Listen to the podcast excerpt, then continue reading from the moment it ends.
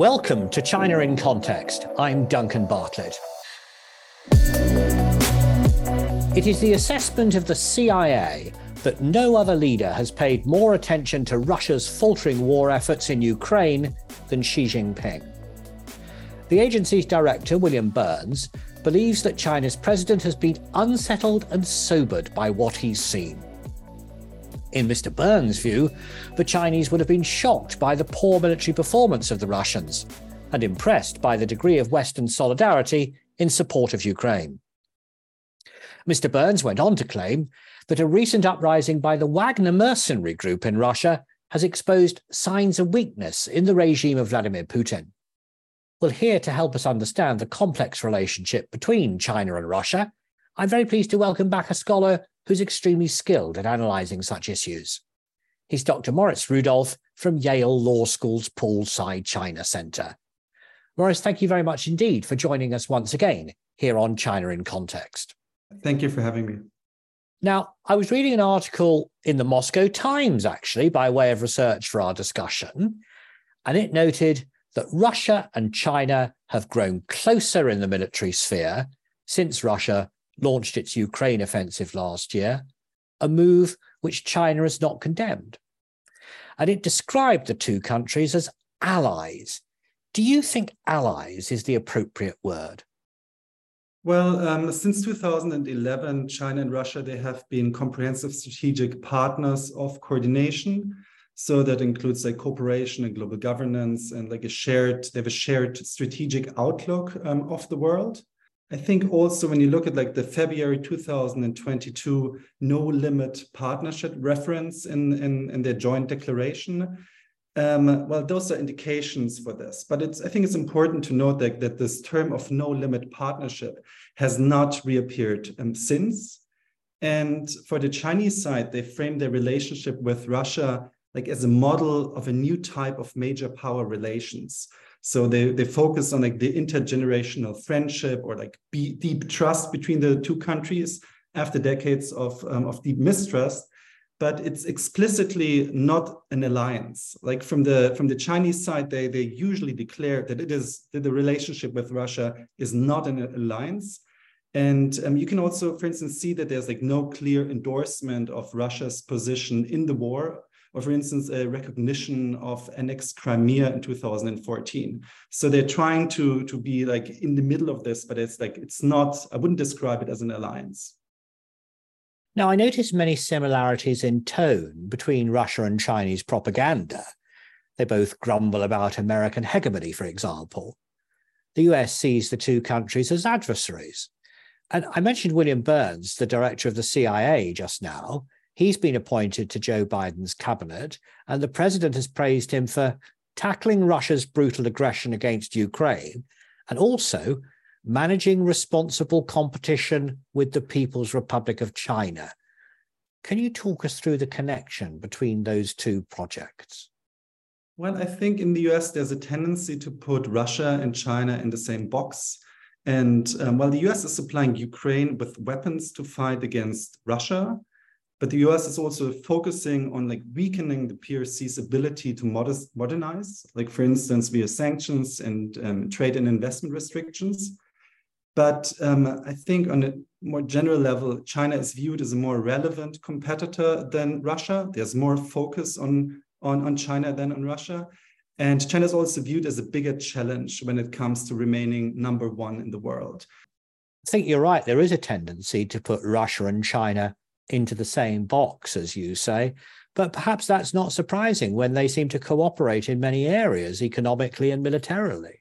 Yes, that's true. But in the end, I think China is pursuing its own um, goals and its own ambitions. And um, Russia is more or less having like the role of a junior um, partner in this endeavor.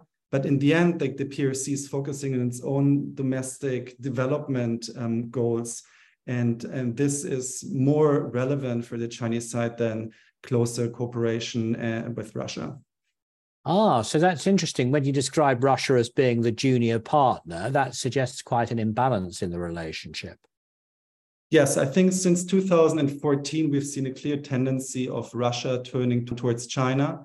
This is when you had like the first sanctions after the the war, um, like the annexation of Crimea and um, like sanctions against Russia. And this um, went hand in hand with like more visits from Vladimir Putin to China and to um, like look for new um, markets when it comes to exporting its natural resources. And the Chinese side there, back then they were really interested in, in increasing their relationships in terms of imports from, from natural resources. But the imbalance is, is staggering at this point, I would say.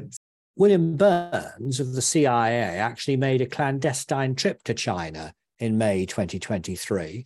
What do you think the purpose was of that visit? Well, I think this was like part of the general trend to reestablish bilateral relations between the United States and China.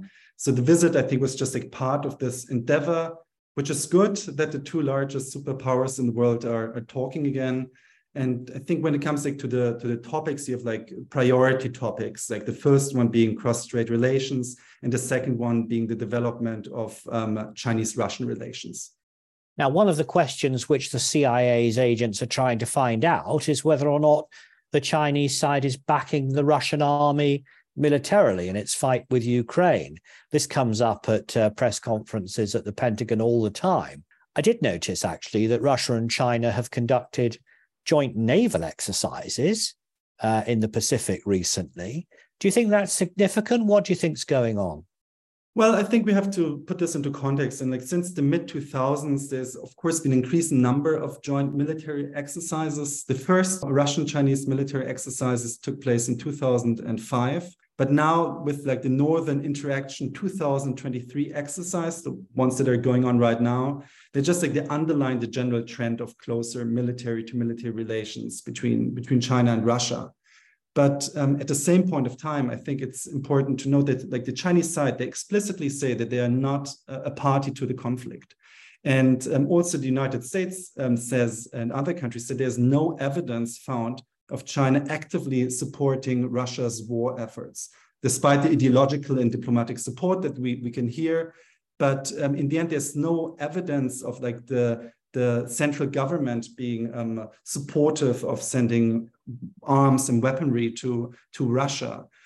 But I think like we will, it's very likely that we'll hear like more reports about like companies supplying Russia and, and I also assume that the, the debate will shift more towards like the use of dual use goods and whether the goods exported to Russia fall under, under supporting Russian war efforts or not. You've made many good points there. And one of them is that the Chinese government doesn't want to get embroiled in the war involving Russia and Ukraine. Actually, China's offered to instigate a dialogue to try to settle that conflict it put forward what was described as a political solution, um, but the Americans dismissed it. So it's come to nothing as far as I can see. Uh, I think actually the US Secretary of State, Antony Blinken, called it a trap. Do you think, though, that the Russians would be amenable to following a Chinese peace plan if that's actually the right term to use? Well, I think you're right, first of all, that like after Li Hui's trip through Europe, there hasn't been a follow up. And at this point, like giving the bombardment of um, grain silos and so on, you would um, anticipate like for for Li Hui to to come up with a follow up and like for the Chinese side to to become more engaged. But I think um, we should not overestimate the Chinese leverage over Russia to sit down for peace talks.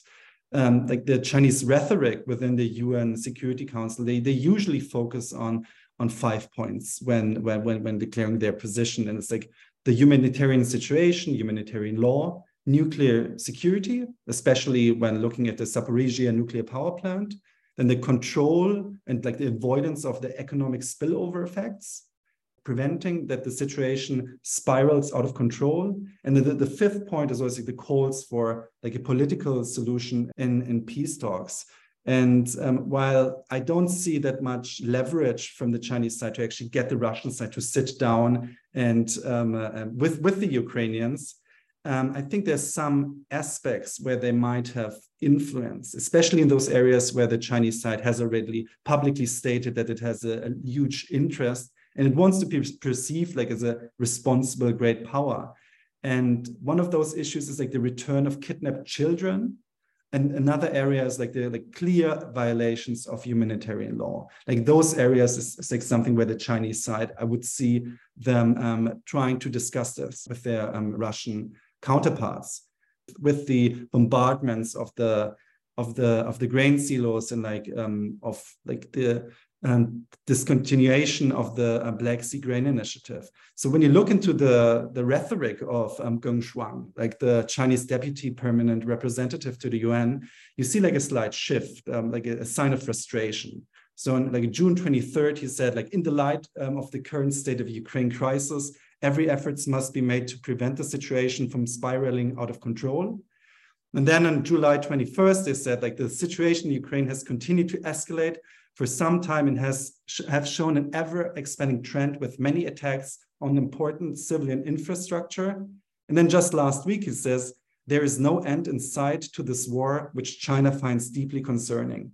And this is like in terms of like a frustration expressed from the Chinese side, this is a rather new development, especially when you when you know that the, the Chinese side has always been pushing for um, like the protection of civilian sites and like the, the, the importance of the um, of the Black um, uh, Sea Grain Initiative to move forward. And now we have an area where there's actually in the interest for, for the Chinese side, like to have no further escalation of this because it really directly impacts Chinese interests as well.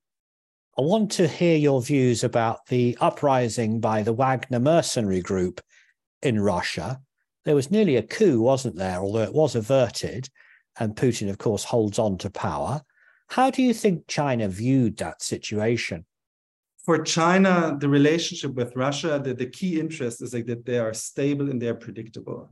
And with like the uh, potential or the, the attempted um, coup um, d'etat by, by, by Wagner, this was a clear sign of uncertainty in the bilateral relationship, and this is always a problem for, for Beijing. So I think right now there's a sign of relief that um, Putin is still in charge because of the close relations between Putin and Xi, and a lot of the development between China and Russia is um, due to like the, the, the close ties between um, Xi Jinping and, and, and, Vladimir Putin. So there's a, a, deep level of trust. So if there was someone else to replace him, this would be for the Chinese side.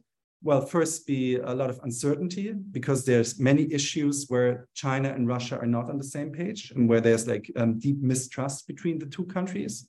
They share a very long border as well. So from the Chinese side, I think they're still like closely monitoring the situation and um, at this point a sign for relief that, that Putin is still in charge. Well, the Chinese may be relieved that Putin is still in charge. And I suppose uh, in comparison to a Wagner coup, there may be other uh, diplomats and political leaders around the world who may express some relief at that. Lastly, many students at Chinese universities study the history of Russia and the Soviet Union. They're looking to see if they can get any lessons from that which are relevant to the Chinese Communist Party.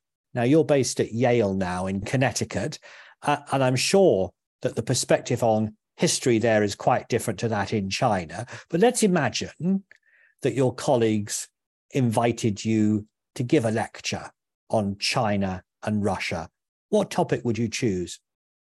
I think I would choose a topic um, that focuses on comparing Russia's and China's attitude and approach towards the international legal order. Because I think um, while there are some similarities in the criticism of it, there are still a lot of differences when it comes to um, actually building coalitions within it, gaining discourse power, or trying to act within the system from the Chinese side in order to match the interests of Beijing. That certainly sounds as it would be uh, very much in your area of expertise, actually. I look forward to hearing that lecture. Sounds absolutely fascinating.